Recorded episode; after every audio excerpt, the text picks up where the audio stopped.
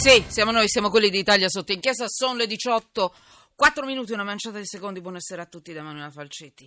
Siamo in onda, se volete, anche con tutto quello che succede qui dentro, vengono a trovarci, riunioni, saltano le scale, tutto quello che vi va, se vi va. Potete seguirci, entrate quello che noi chiamiamo Periscope, che adesso va in onda in diretta direttamente, Twitter, chiocciola sotto inchiesta, è molto facile, chiocciola sotto inchiesta oppure chiocciola Manu Falcetti, entrate e magari vi divertite. SMS, per i vostri SMS 335 699 2949. Potrete scrivere anche su Periscope, insomma su quello che va in onda su Twitter. Mandate cuoricini di tutti i colori. Devo dire che nella prima parte della trasmissione abbiamo parlato di questa storia molto bella, prendendo spunto da lì, poi siamo andati sulle regole, cosa dicono le regole, che cosa prevedono le regole a livello italiano, a livello nazionale, per quanto riguarda gli animali che possono andare a trovare i propri padroni in ospedale, in clinica, perché sembra che faccia molto bene. Abbiamo preso spunto da una storia molto, molto particolare. Ciao, saluti dalla Bulgaria, mi stanno scrivendo adesso, prima il Brasile anche. Devo dire che con la rete si arriva veramente dappertutto, a me affascina tantissimo, vedete un po' voi, lo seguo personalmente, questo per rispondere a tutti voi. Allora c'era questa storia, in coma irreversibile da mesi, ma il suo cane lo commuove e sono arrivate moltissimi messaggi. Tra poco ne parliamo, perché questa è una puntata un po' piena. E saluto subito Alberto Matano, giornalista, conduttore del TG1, ma soprattutto Rai 3 in questo momento. Sono innocente, è la sua trasmissione che parla di giustizia e combatte le ingiustizie. Benvenuto Alberto. Buonasera. Hola. Manuela, buonasera agli ascoltatori. Ciao. Allora, bisogna ammetterlo.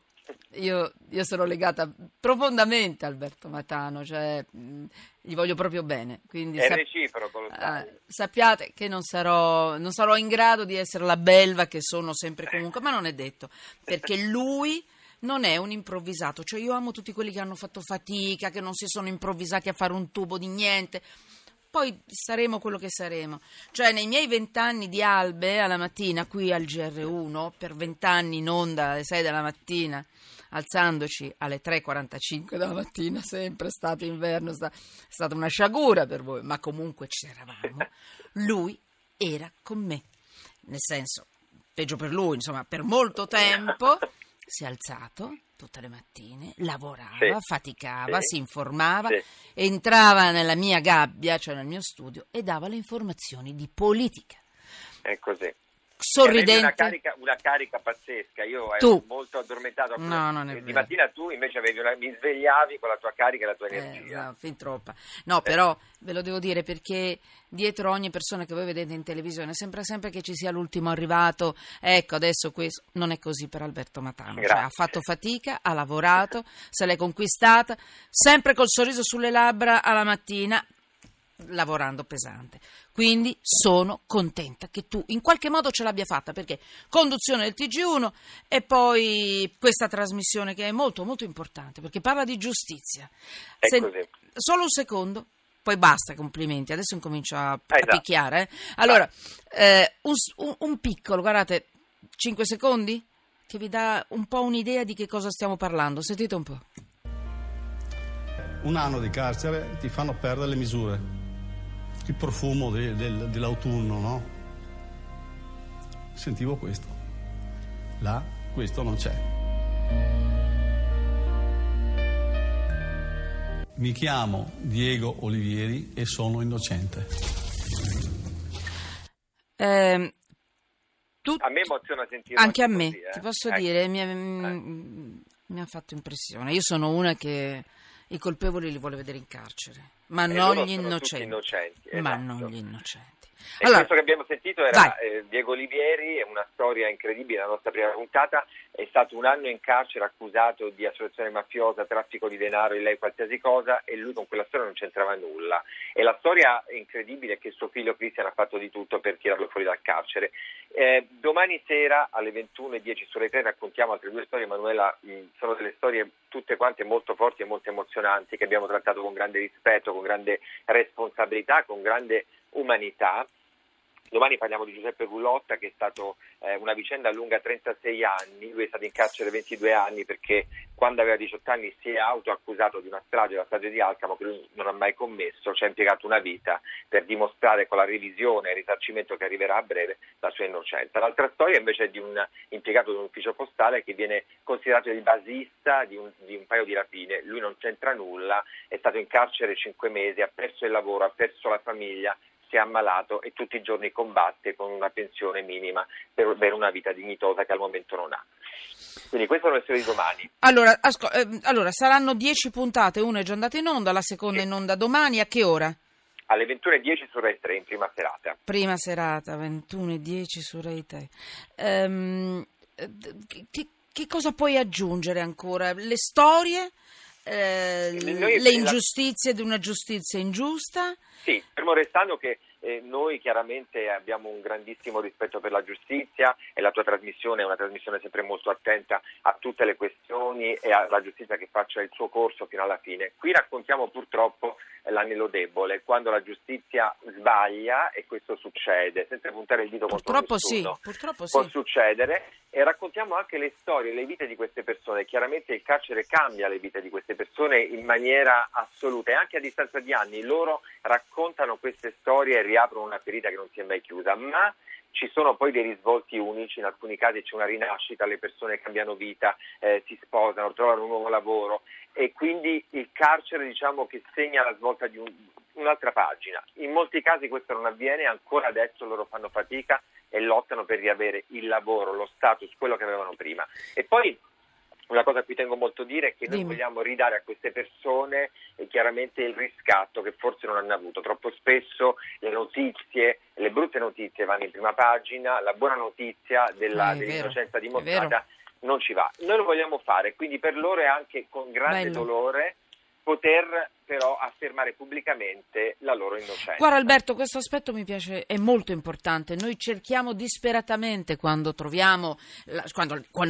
le troviamo queste notizie, la possibilità di ripercorrere la storia e di dire no, questa persona è innocente. Ti devo dire che con la nostra redazione Alessandro Allegra poi entra nelle scalette dove, quando abbiamo parlato di quel fatto, cerchiamo di andare a recuperare con Michela Ferrante, Valeria Donofrio, insomma Francesca Micheli, insomma sono tutti molto attenti a fare questo, a recuperare, di recuperare anche il momento in cui è andato in onda magari anni prima. E perché è una piccola cosa, cioè lo stesso, posizionarla nello stesso posto con lo stesso tempo, quindi è molto importante la possibilità di urlare sono innocente e recuperare la faccia dopo l'agonia mediatica. Alberto, i risarcimenti, come andiamo a risarcimenti? Uno schifo? È una pratica molto complicata perché per avere il risarcimento bisogna fare la revisione del processo, quindi molti di loro, per esempio Gullotta, dopo tutti questi anni avrà un risarcimento, in questo caso dopo 22 anni di carcere si parla di 6 milioni di euro, molto spesso però se tu sei in carcere per un periodo minimo, un mese eccetera, il risarcimento è poca cosa e per avere quel risarcimento comunque devi continuare a combattere, non è una cosa semplice da avere. Non è automatico, queste persone hanno perso pezzi di vita grossi. Ecco, l'ultima battuta, visto che parliamo di storie, sono storie legate alla giustizia, il caso che per il momento hai studiato e ti ha colpito più degli altri e perché? La battuta è una domanda semplice ma a me interessa. Io ti dico una cosa, questo programma mi ha profondamente cambiato, ha cambiato anche il mio sentire di giornalista, dopo tu ricordavi l'inizio, la radio, il telegiornale. Venire a contatto con queste storie è qualcosa che ti tocca profondamente e cambia la tua percezione. Ti devo dire la verità che sono 20 storie straordinarie. Ce n'è una che mi ha molto colpito, che è di questa donna, andrei in onda un po' più avanti, che è stata accusata di abusi su minori, ma lei assolutamente non c'entra nulla e la racconta in un modo, e se tu vedessi questa donna e vedrai questa storia che sarà la nostra sesta puntata, tu capisci che questa donna non può fare del male a una mosca, quindi cioè, è lì veramente un'accusa fortissima, pesante, che ha pesato poi sulla sua vita. Ma poi che reato vergognoso. Esatto. Per cui devo dirti che veramente si apre uno spaccato incredibile, e quel dubbio noi dobbiamo averlo sempre. Alberto, ti faccio una proposta: 10 puntate, poi magari andrà in onda per sempre, per tutta la vita, io non lo so, le storie delle quali però non riesci a parlare. sentiamoci, troviamoci e magari ogni tanto, se ti va, al telefono anche, senza farti fare molta fatica, le lanci nella nostra trasmissione. Io vengo volentieri perché Rai 1 è il posto dove sono, Radio 1 è il posto dove sono nato, quindi ritrovarvi, ritrovare te e tutti i colleghi è sempre una grande gioia, per cui ci vediamo assolutamente. Lo facciamo, tanto per non perderle per strada anche le altre piccole grandi storie di giustizia ingiusta, di persone innocenti e colpite. È arrivato un messaggio intanto, mi spiace, 335 699 2949. A volte si intasano, sono talmente tanti messaggi. Il primo è riuscito già ad arrivare, legato all'argomento del quale stiamo parlando con te, Alberto Matano, sì. E qui è vero, se sei ricco riesci a manipolare la giustizia, più che manipolare adesso, se sei povero, ahimè, Roberto. Però non manipolare, io direi che rispondi tu, Alberto, poi magari dico la mia. Ma... Beh, evidentemente, insomma, quando ti capita una cosa di questo tipo, se non hai una rete familiare, una rete di avvocati, qualcuno che ti aiuta, fai certamente più fatica. Questo va detto, diremmo una cosa non vera, e noi diciamo, soprattutto nel tuo programma, diciamo le cose come stanno. È chiaro che in alcuni casi si fa una fatica ulteriore, perché dimostrare l'innocenza è difficile. Per farlo hai bisogno anche di strumenti che sono quelli che ho appena detto. Sì, gli avvocati costano e i migliori avvocati in genere, non sempre, possono magari tirarti fuori dalla galera molto più facilmente. Anche se però ti devo dire che domani sera vedremo questo Gallo, che è una persona appunto che, sì? Detto che ha perso tutto, lui trova questo avvocato che si appassiona alla sua vicenda e dimostra la innocenza dopo tanti anni. Quindi è una storia vero. Fantastica da questo punto di vista. Verissimo, Alberto, è verissimo. A volte ci sono i piccoli grandi avvocati che col cuore e magari meno studio famoso, meno fama, eccetera, però riescono a veramente a fare delle conquiste stupende. Grazie. Senti, è arrivato un altro messaggio. I giudici pagano per i loro errori?